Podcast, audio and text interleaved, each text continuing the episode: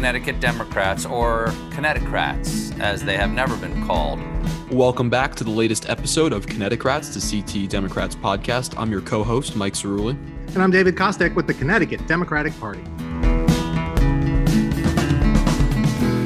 So, Dave, this week's episode is a very special one for really one reason, which is that I've never interviewed someone on this show who represents me at any level. But today, sitting in Storrs, Connecticut, I got to interview the representative in the state legislature of Storrs, Connecticut, Representative Greg Haddad. That's awesome. That's awesome. So he's your local guy. So was he uh, was he canvassing you for any votes? You know, he did tell me that I am actually his average voter. His average age of the average voter in his district is 20 years old. Is that That's right? me. So, um, you know, I'm I'm the average Greg Haddad voter, um, and I will 100% be, uh, you know, voting for him next year. So, we also had a great conversation about uh, the topic of the day, which is redistricting here in Connecticut. I'm sure he's paying a lot of attention to demographics all around the state these days. You're right. He is the chair, is he not, of the uh, of the redistricting or co-chair, I suppose, of the redistricting committee, which, as I'm sure you'll discuss in Connecticut, is totally bipartisan. Yes, yes, it is an eight-person committee, which could turn into a nine-person commission.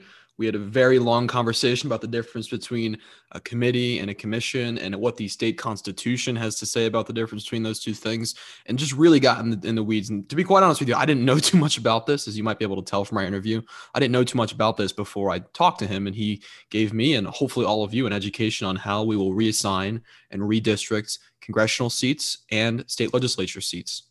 Now, of course, Connecticut is uh, quite different from, say, oh, I don't know, Texas or Georgia or uh, a bunch of other states where this is an extremely partisan process. So I spoke some time ago with Michael Li of the Brennan Center. He's also a professor at NYU, and he uh, is an absolute national expert on uh, the redistricting process. Talk a little bit about some of the bills before Congress that could uh, address some of this if they see the light of day in the Senate, and uh, some of the efforts going on around the country and some of the fears or problems that it could present over the next 10 years. It's a daunting topic, the one that we're going to dive into right here on this episode of Connecticrats. So, folks, I am so proud and glad to welcome to the podcast today. Uh, I guess my state representative, while I'm up here in Storrs, uh, Representative Greg Haddad. Representative Haddad, welcome to the show. Um, I'm really glad to be here with you. It's um, we, have a lot of work ahead of us, as uh, and uh, which we'll talk about today, and it's uh, it's pretty exciting stuff. That really only happens once every ten years. So, describe for the viewers and listeners who are, I mean, most of our listeners are pretty politically aware, but what is so special about this year in politics and, like you said, this 10 year cycle? What are you guys, what are you guys doing this year? So, uh, you know, as we know, every year the, the, the U.S. Census um, happens, and so that was uh, initiated in April of 2020. Um, the data has just recently been uh, released to states, um, and we really get down to you know the main issue of uh, you know the principle of one one vote, one person, right? We we on a 10-year basis we um, look at all of the legislative districts. It's for the state senate and for the state house and also for Congress, and work to make sure that there are equal numbers of people um, in each one of the districts. Um, and and that preserves this idea that like some some folks in Connecticut shouldn't have more of a say uh, than than other folks. So so we just completed that cent you know that census was completed by the U.S. Census Bureau. They sent us the data. Um, our Constitution has a process that, that's bipartisan. Um, and so we have a, a, bipartisan committee, it's called the Reapportionment Committee. Um, and they are tasked with the responsibility of coming up with new maps uh, for the State House and for the State Senate and for Congress. Um, and that's, uh, you know, I was pleased to be appointed to that um, committee by uh, the Speaker of the House, you know, Matt Ritter, um, and uh, currently serve as the co-chairman along with uh, a Republican from the state Senate, uh, Senator Kevin Kelly. Well, that's outstanding. And so you mentioned the maps that are being redrawn this year, which are redrawn every 10 years, state house, state senate, and, and our congressional or five congressional districts. Um, you know, I think I'm 20, so I, I don't really remember the last time this happened. Um, will we be seeing any like significant changes? Let's let's talk first about the, those congressional maps. I think people are Yeah. pretty familiar with Yeah. the five districts. Well, you know, at the congressional level, um, you, you, know, the, the, population in Connecticut grew by uh, a little over one percent, and so it's not that not that dramatic. There, there are some shifts in where that population is in Connecticut, and so um, broadly speaking, you know, we saw population growth in you know four areas. One being Fairfield County, we saw very strong uh, population growth in Fairfield County, and so that'll impact the fourth congressional district. Um, we saw um, strong growth in, in New Haven um, and also in Waterbury. And so that'll impact the third and the fifth. We saw growth in the ring suburbs around Hartford, although that, you know, that, um, you know, the growth that we saw in Stamford and in, in New Haven and in Waterbury didn't, didn't translate to the city part of Hartford but it did uh, seem to impact um, you know some ring suburbs around Hartford. And so those four places, you know, Waterbury, the ring suburbs around Hartford, New Haven, and uh, and Fairfield County is where our state grew in population. Um, everywhere else, almost virtually everywhere else outside of those four areas, declined in population. And so we see, you know, the biggest of all uh, the population, you know, the congressional district that we're in and that I represent, um, part of uh, in Mansfield, that you're, you're sitting in now, the second congressional district saw a population decline. Um, so that means that in order to even out the numbers, um, you know, the, the, the second congressional district will have to grow in, uh, in its size to encompass uh, more people um, the fourth congressional district will have to shrink um, in size, um, and you know it's less noticeable in the other three congressional districts, but they'll have to be adjusted a little bit here and there. But but somehow um, you know those two changes have to happen, and that'll cause a ripple or a domino effect that'll that'll impact those other districts as well. And sort of piecing all that together will be um, um, one of the one of the three tasks that the reapportionment commission will uh, will undertake um, in the next phase of redistricting. Very interesting. And I'm I'm when I'm not up here in Storrs, I'm down in the fourth congressional district, so it's pretty. I mean, it's good to see population growth. Though I'm sure uh, I'm sure Jim Himes uh, wishes he wasn't about to have part of his district shrunk. Um, well, so, and actually, there's there's there, if you're a if you're a if you're a legislator, it actually tends to be a little bit easier to accept the fact that your your district will shrink you'll still represent the same people right, uh, right. in all likelihood that you had represented. It's harder to, to add people to your district, um, you know, yeah. that, that is because those are new people you need to introduce yourself to. But mm-hmm. we'll see how it turns out. And how fine are the like how precise are these adjustments, right? Like I've, I've done a lot of campaigning for Jim Himes and you know understanding that certain parts of certain towns aren't in his district and certain parts are and uh, there are I think uh, Jahana Hayes is in a similar situation where she covers certain parts of certain like how precise is it? Are you guys literally looking at maps of towns and streets and precincts or is it more yeah. uh, you know we have town? to build we have to build um, our districts using census blocks and so they're they're pretty small uh, units of um, uh, geographic units that are given to us by the Census Bureau. Uh, the state constitution indicates that they would like us uh, to consider municipal boundaries to the greatest extent possible when we're putting together districts.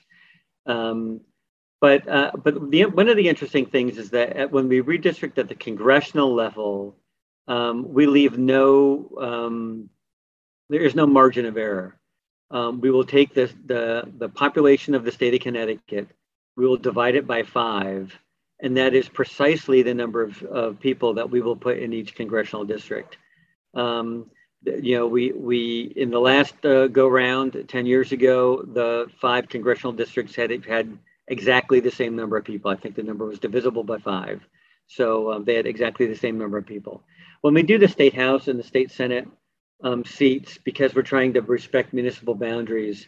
There's a little bit more leeway um, granted there, and so there's a, a, margin of error, if you will, um, that gets agree- agreed upon pretty early. Um, but we, um, but the, you know, the, those districts will be uh, the same size, you know, give or take, you know, 100 or uh, 150 people or so. Yeah, and once we get into those districts, uh, there are some funky looking uh, districts on there. Uh, you know, especially as I'm sure you know, down in Fairfield County, like the 28th district, 26th. I mean, there's seven towns in some of these districts. Um, so I guess we'll move then to the sort of buzzword of the day, which I'm sure again a lot of our, a lot of our listeners are familiar with, which is gerrymandering, right? Um, yeah. How does a district come to look like the 28th Senate district, or you know one of these Senate districts where there's kind of snakes through different towns, and even yeah. some of the state house districts. So first of all, what is partisan gerrymandering, and what does that maybe look like in Connecticut, and what are you doing to mitigate yeah. it or, or not mitigate it?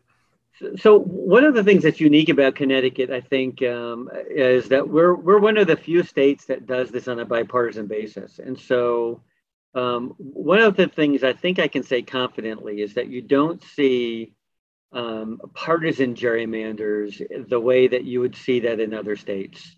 Um, you, know, we have equal numbers of Democrats and Republicans um, on the committee um, and and and also on the subsequent commission. Um, although there's um, uh, we'll get to process wise, there's a an opportunity to break the tie there.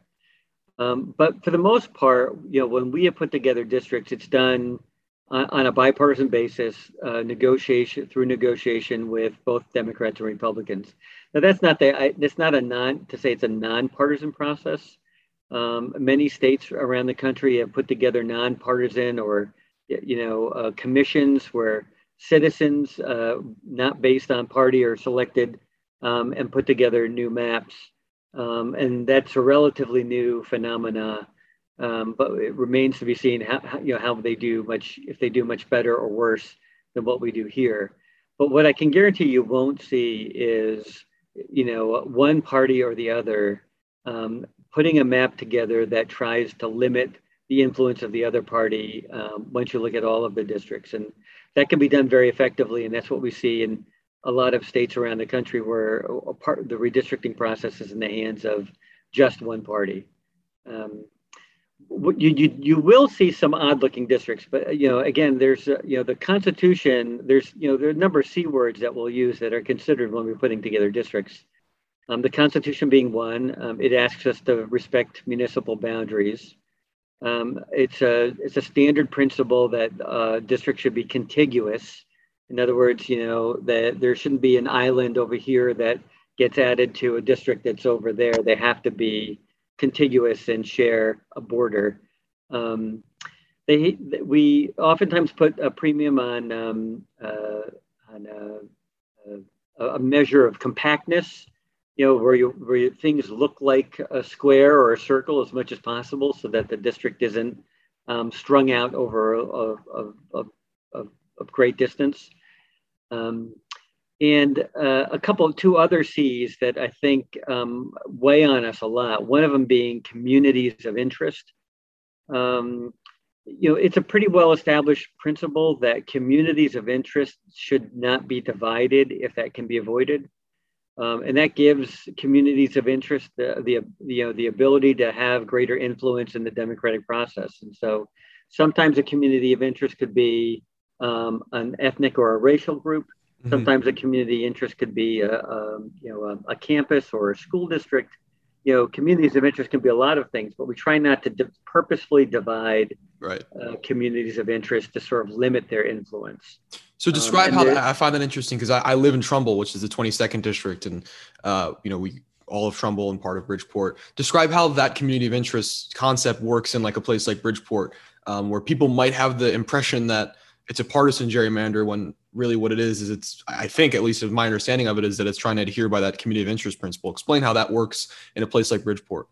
Yeah, uh, you know, so obviously, especially in the cities, I mean, there are oftentimes there are neighborhoods um, where you know people sort of congregate, and so there might be you know an Hispanic neighborhood, for example, or or an African American neighborhood, and and and without using race as the only criteria, um, it, but as one criteria, we try to work to make sure that communities of interest, let's say the Hispanic community or the Black community in a city, has the opportunity to elect um, a state representative that comes from that community. And so sometimes those um, communities just aren't um, as compact as you'd like them to be, mm-hmm. or you think that they might be.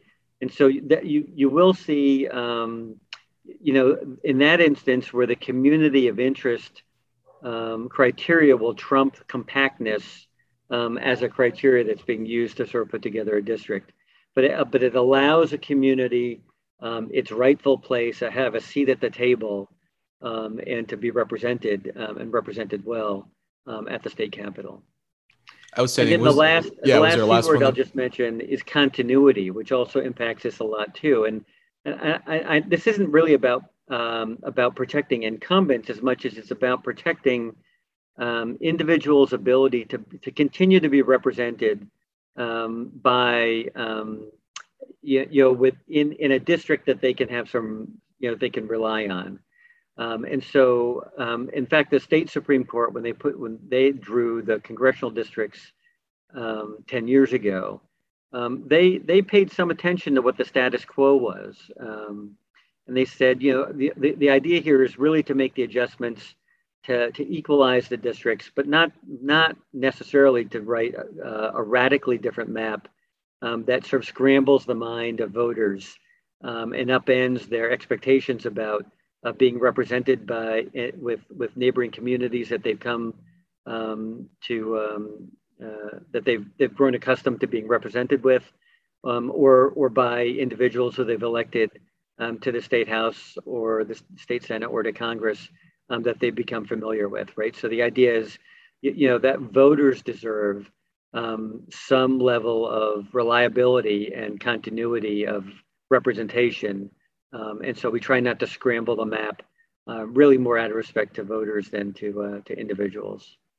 That's very interesting. And, uh, and like you said, not to protect obviously someone who's been there for 20 years, but to give the voter the uh, you know the ability to be at least voting for you know in, in consistent elections. Um, Yeah. And that could mean reelecting an incumbent. It could not mean that. So. Um, But but but all of these criteria come together, right? Right, so it's right. um, it's really a balancing act. Um, and uh, you know a lot of that balancing act comes from from case law where um, the supreme court and other other courts have ruled on the constitutionality of, of of different district lines and certainly there have been in other states districts that were drawn that um, kind of defy logic and um, you, you have been found to be unconstitutional and have, you know the courts have asked uh, the the the various bodies to redraw their lines. That hasn't happened in Connecticut, um, and I hope that it doesn't happen in Connecticut. But I think it's really about finding the right balance uh, between all of those competing interests to come up with a plan that um, is perceived um, as being fair uh, to the public um, uh, first and foremost. Um, and um, and that that's really just that's really taking in all of these things into consideration and coming up with plans that that make sense for everybody. Outstanding. And I will say to our listeners, uh, if you want to see how bad it can get, uh, I think, I don't forget if it's Redistrict or 538, has like a hall of fame of gerrymandered congressional districts. And some of these districts look like, you know, Rorschach tests. it's it's quite Yes. incredible. Um, and, Right. and thankfully, we don't have, I mean, if you look at the Connecticut districts, uh, they look pretty, you know, contiguous and, and, and, compact and all the all the C's we talked about. So, Yeah. I mean, there there are instances when a district um, will look a little odd in Connecticut, and uh, Mhm. sometimes it's a result of trying to preserve the compactness um, and uh, and communities of interest in a lot of towns around it, right? And so, you, you, you know, you, you you get into a situation where if you start um, uh, you know, overemphasizing any one of these criteria for any one district, um, it has a ripple effect that could have a, a negative impact on uh, on other districts around it. And so it really is, um, you, you know, the final word, I guess, I, you see word I guess we'll use as a compromise. right. Um, you know, the, the, the members of the committee and the subsequent commission uh, work to find a compromise where we don't expect every district to be um, perfect under all of these criteria, but certainly on balance when you step back and you look at the map. And, and increasingly, we have tools that, that, that allow us to do this. You can look at a statistical analysis that says we've done a pretty good job at balancing all these factors. We now throw things over to Dave for his interview with the Brennan Center's Michael Li. We're joined today by the senior counsel at the Democracy Program for the Brennan Center, which is at NYU, Michael Li. Thank you for joining us, an expert on uh, uh, redistricting in the United States. Well, thanks for having me. Glad to be here. Um, so, in a sense, we're talking about gerrymandering. Uh, gerrymandering is nothing new. It, uh, the, the word dates back to, I think, the, the 18th century or early 19th century. Um, but has it gotten worse? It, it, okay, assuming it's bad, has it gotten worse in recent years? So you're absolutely right that gerrymandering is something that has plagued us since the very beginning of the country. In fact, it, it existed before um, the term gerrymandering even existed. Back when the country was founded, uh, Patrick Henry of "Give Me Liberty or Give Me Death" fame um, was governor of Virginia and hated a man named James Madison and tried to gerrymander Virginia's very first congressional map so that James Madison couldn't win a seat in Congress. Um, and so it's something that you know even the the founding generation um, was willing to do, but but you're also right that it it, it has gotten worse and is has the potential for getting much worse. And that's because um, you know in the old days you could draw maps by hand um, and so you would draw three or four or five maps and you would pick the best one out of the three or four or five. You also had limited data so you didn't know that much about voters um, you know unless you had sort of on the ground knowledge about you know how you know like john smith over there is like you know a you know an infrequent voter or something like that. You you you you, you know you had to really rely on sort of a lot of you know um, you know that kind of knowledge. Um, but now like map drawers will have access to computers that can churn out hundreds of thousands of maps um, you can choose among the hundreds of thousands they also have access to big data um, which you know, if you think about all the stuff that, you know, it's based on what kind of car you drive, what you search for on Instagram, you know, what magazines you subscribe to, all of the stuff that, you know, political campaigns and marketers use to sort of target you. Um, you know, they, they could develop very sophisticated profiles about how likely a Democrat you are. Um, and then how likely you are to turn out, you know, are you a midterm voter or are you not a midterm voter? And all of that enables you to go down and draw districts really with micro precision. And well, in the past, we used to see that districts sometimes gerrymanders would sometimes fail in the middle of the decade because you know you were using crude tools. Now the gerrymanders that are drawn tend to stick for the whole of the decade, and so that really um, you know almost in some ways renders elections meaningless. Um, the same tools though are used to draw majority minority districts, right?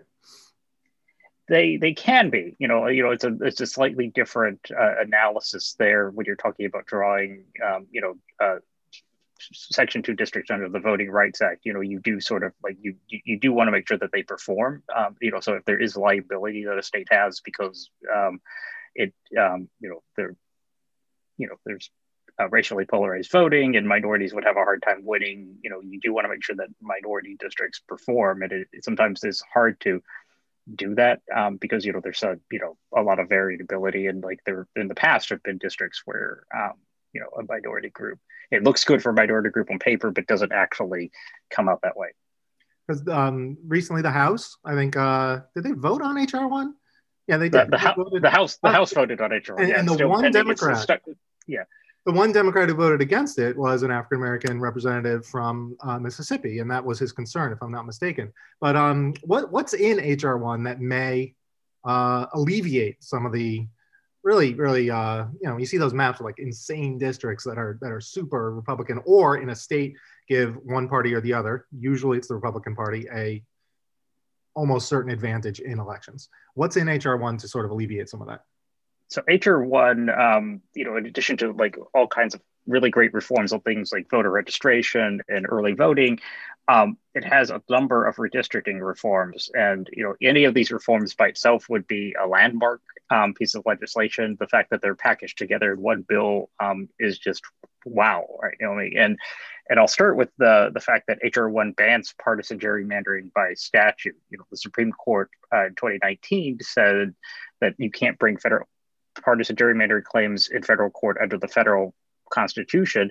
Um, but Congress has a power under the Elections Clause to set the rules for how congressional districts are drawn. And one of the rules that H.R. 1 um, chooses to enact is a ban on partisan gerrymandering. It would ban um, maps that both discriminate uh, uh, with intent, to, that are drawn with the intent to discriminate, but also maps that sort of have an undue effect in favor of one party or the other. And it's a really robust formula that is easy to apply and that would have struck down um, very quickly some of the, the most egregious gerrymanders last decade, like the 13 5 pro Republican gerrymander in Pennsylvania, a 50 50 state, or the 10 3 uh, pro Republican gerrymander in North Carolina, get another 50 50 state. Um, you know, and, and, you know, it, it could, it would have been groundbreaking last decade. And so there, there's a ban on partisan gerrymandering. Um, that is very robust. Um, in addition, there are enhanced protections for communities of color. Um, you know, uh, pulling back on some of the the case law where the Supreme Court has you know missing you know you know made it harder for communities of color to um, win districts under the Voting Rights Act and, and other laws. It's it's it's said no, this is what we wanted, and Supreme Court, you got it wrong.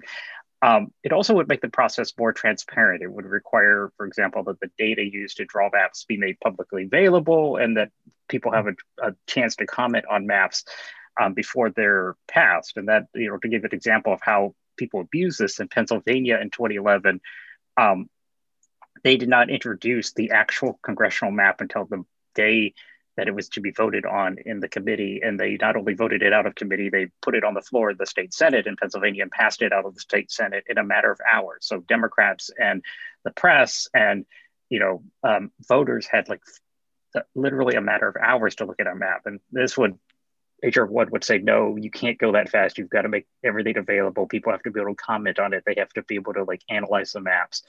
Um, and then HR one also would um, make litigating about redistricting cases um, easier and faster. It, uh, you know, uh, a lot of times states use litigation as a means of delaying the redrawing of maps. Um, sometimes courts sit on cases for a long time. The, in Texas, the redistricting case mm-hmm. there last decade, the court sat on it for three years um, before ruling. And so that's, you know, multiple election cycles that you're using maps that are ultimately found to be discriminatory um, HR1 would say, no, you've got to prioritize redistricting cases, and it would make it harder for states to use re- litigation in, um, you know, strategically. Um, and so those are um, the, the, you know, that's a high level. And then last, it would require um, uh, um, use of uh, independent commissions to draw maps. Now, there's a question, depending on when the Senate passes it, whether there's enough time to implement independent commissions for this decade. Um, the other reforms certainly could be implemented by themselves, but at least starting in 2031, um, or perhaps this decade, um, there would be independent commissions for every state to draw its congressional maps. Gotcha. Um, Connecticut's process is inherently bipartisan. I remember a state with the you know, Democratic trifecta, and, and we have right now very large majorities in both the House and Senate. However, there will be an equal number of Democrats and Republicans drawing the map. And uh, last time it came down to the, the state legislative districts were fine, but then at the federal, the congressionals were a bit of a fight. So it ultimately went to a judge uh, or a special master was the title of the, uh, the person who made the decision. Um, but other states, it's messy. What states are you keeping an eye on this year in particular? So, you know, this time the this decade, the redistricting landscape in some ways is better. Um, you know, some of the states that have really bad gerrymanders um, last time, like Michigan, um, have seen reforms. Michigan now will use an independent commission. Other states, uh, the single party control has been broken up by the election of Democratic governors. So states like Pennsylvania and Wisconsin. So parts of the country look better, but then there's the states where Democrats fell short um, in both 2018 and 2020 at trying to win a seat at the table, and those are mostly in the South, so Texas, Georgia, Florida, North Carolina, um, where um, um you know Democrats didn't win governorships in you know Georgia or Florida. They didn't win legislative chambers in Texas um, or Georgia or any of the other states, and so um, Republicans once again will control the process, and we know that whenever one party controls the process, whether it's Democrats or Republicans, that the you know the first thing that they will think about is how does this map look for my party? Um, and Republicans have a chance to perhaps even win back all of the you know enough seats to take back the U.S. House out of those four southern states alone. So that those are states that we regard as high risk for for gerrymandering both and racially discriminatory maps. Um, and you know, um, in part because they're single party control, but in part because almost all of the growth is being provided by people of color. They're all politically volatile, so there's a reason to put your thumb on the scale because if you don't, and you draw fair maps, um, you know, Democrats would have a fair shot at winning some of those districts. They wouldn't win all of them, but they would have a fair shot, and they would rather put their thumb on the scale and and sort of kneecap, um, you know, these emerging multiracial coalitions in places like Georgia and Texas. Oh, that makes me sad. It makes me sad whenever I think about this stuff. Like it's important to get this information out, but it bugs me. Uh, in in Connecticut, we use basically the same congressional maps that we used uh, in the first in the in the in the aughts, and in 06, three of the five were Republicans, and now all five uh, are Democrats um, because of just you know organizing and, and shifts in voter preference and and all that. It's it's not to do with redrawing the maps. Don't know what'll happen this time, but um, well, we will see. Um, again, Michael Li is uh, with the Brennan Center at NYU and um, an absolute expert on this stuff. Thank you very much for joining us today. Glad to glad to be here. Now go back to the second half of Michael's interview with Greg Haddad, representative from Mansfield. So we talked about a lot about guiding principles, a little bit of the history behind that. Let's talk about process now, um, which is the part I understand least, to be quite honest with you. Yeah. So how so how will this uh, move forward from here? We have uh, the committee that you sit on, um, yeah. and what you will originate a map and then send it to the legislature. How does this work? Yeah, so I, you know, the, led, the, the, the process is set out in the state constitution. And what it says first um, is that in the year after a census, uh, the, the legislature would impanel uh, redistricting. Uh, it's called a reapportionment committee. It's sort of a mis, uh, misnamed committee because reapportionment is the process that Congress uses to determine how many Congress people um, are assigned to each state. But the redistricting committee or the reapportionment committee uh, gets established in February after a, an election year, after a, a census year, um, and it has until September 15th to draw up uh, new maps for Congress, for State House, and for State Senate, and to present that to the state legislature uh, for adoption by a supermajority. I think it's a two thirds vote is required to adopt the new maps because the census numbers were so delayed this year, that will not happen. Like we just got the new census numbers in mid-August. It just becomes, you know, practically impossible to draw new maps uh, before our September 15th deadline. So we will miss that deadline, and the Constitution contemplates that and says if the if the committee misses its deadline, um, we'll impanel a commission um, similarly comprised of two people from you know each caucus and each chamber. So it's you know uh, four Democrats and four uh, Republicans, and four Democrats, um, and four you know four people from the House and four people from the Senate, equally divided, um, and they'll put together. Um, they get put together at, under a commission, um, and the commission's uh, first task is to select a ninth person to add to their numbers um, by consensus, uh, who gets added to the commission, and, th- and that nine-person commission then can draw the maps and if it gets a majority vote at the commission level, it doesn't come to the legislature again. It just gets to be a, the new adopted map. Um, what's important about all of that uh, as well is that there are hearings and there are opportunities for members of the public to address the, the committee. In fact, we just announced earlier today a series of public hearings that will start next week and go the week after. Um, and that's where the public can, can uh, address the committee um, and create a public record that the committee and the commission can rely on to put together um, strong maps. Um, and, and, if, and if the committee and the commission both fail to meet the September 15th or the November 30th deadline, um, then uh, the responsibility falls to the court system um, and the state Supreme Court would have the authority to uh, use uh, its own procedure to draw new maps. That, that has happened only rarely in Connecticut. Um, but there have been impasses um, that have occurred in the past that have necessitated court action. Um, we don't anticipate that that will happen this year. Good, good. That was that was going to be my next question. Um, so basically, we will. When do you think we will know uh, in terms of campaigning and in terms of you know or, organizing to get out the vote? When do you think we will know uh, what the districts are going to look yeah, like? Yeah, so I, I, I, think, you know, that the, given the task ahead, it's very likely that the commission will adopt um, maps and they'll do that before November 30th. Um, so before, by, by around the time of Thanksgiving or so of this year, um, I think that um, communities will know what their uh, state house and state senate districts look like and where they are in terms of the congressional seats as well.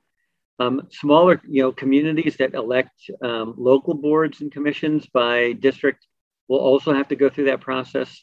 Typically, they do that after the uh, after this is completed, uh, but you know, because they like to oftentimes use um, you know state house lines that might divide a community as uh, at the same border for a voting precinct. Um, that makes a lot of sense. So sometimes they wait until after, but um, local communities who elect um, local boards and commissions by district will have to will have to do that work as well, and that'll probably that'll probably take them a couple of months thereafter. Well, that makes a lot of sense, and I'm, I'm actually thinking about it now, and I think there's I can think of a few towns that, that do that. Um, so switching gears a little bit, after this, all, all the maps are drawn after they're released and, and approved. Um, are you still going to be UConn state representative? well, I hope so. I mean, I, again, uh, this is I think is going to go to the commission process. Right. Um, I, I uh, it, will you know it's up to the speaker and the majority leader of the of the House to um, select folks. I was you know pleased to have been appointed along with my my colleague uh, Representative Exum from West Hartford to serve uh, on the committee. Um, Who are the I, two Senate uh, Democrats?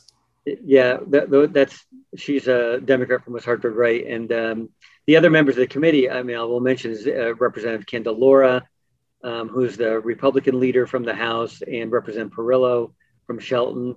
Um, uh, Senator Kelly is the Senate chair. Um, he serves with, with uh, Senator Formica from the Senate Republican caucus.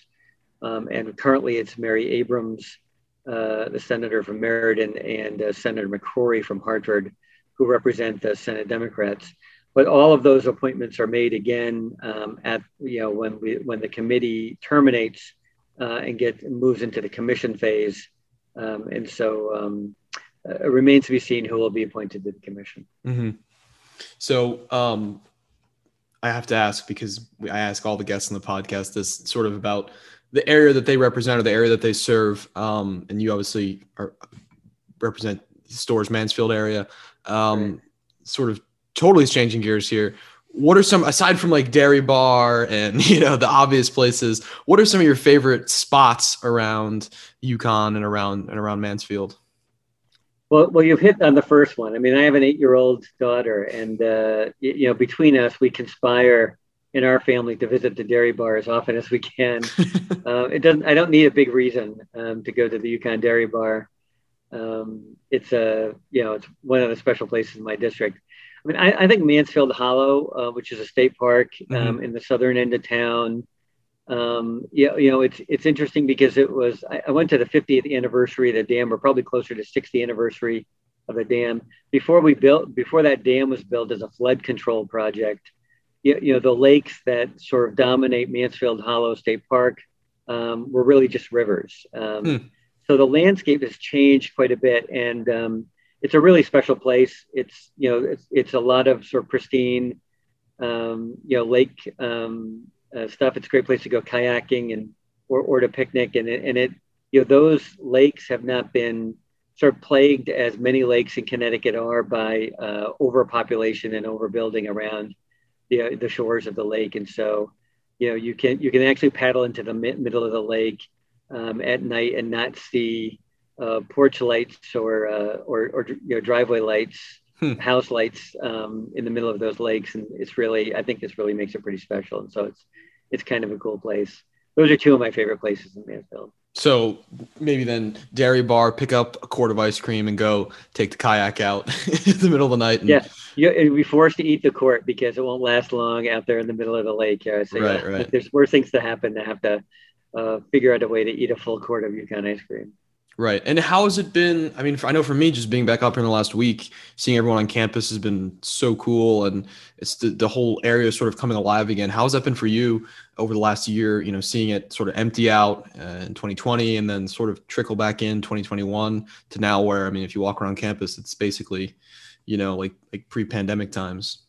Yeah, well, you, you know, I mean, the students are a big part of our community, obviously. I mean, uh, one of the interesting things about my district uh, demographically is that, um, of course, it includes the undergraduate population, residential population on campus, um, and many students who live off campus. And so my house district has about 23,000 people in it, um, and close to 15,000, if not more, of those are undergraduates at the University of Connecticut.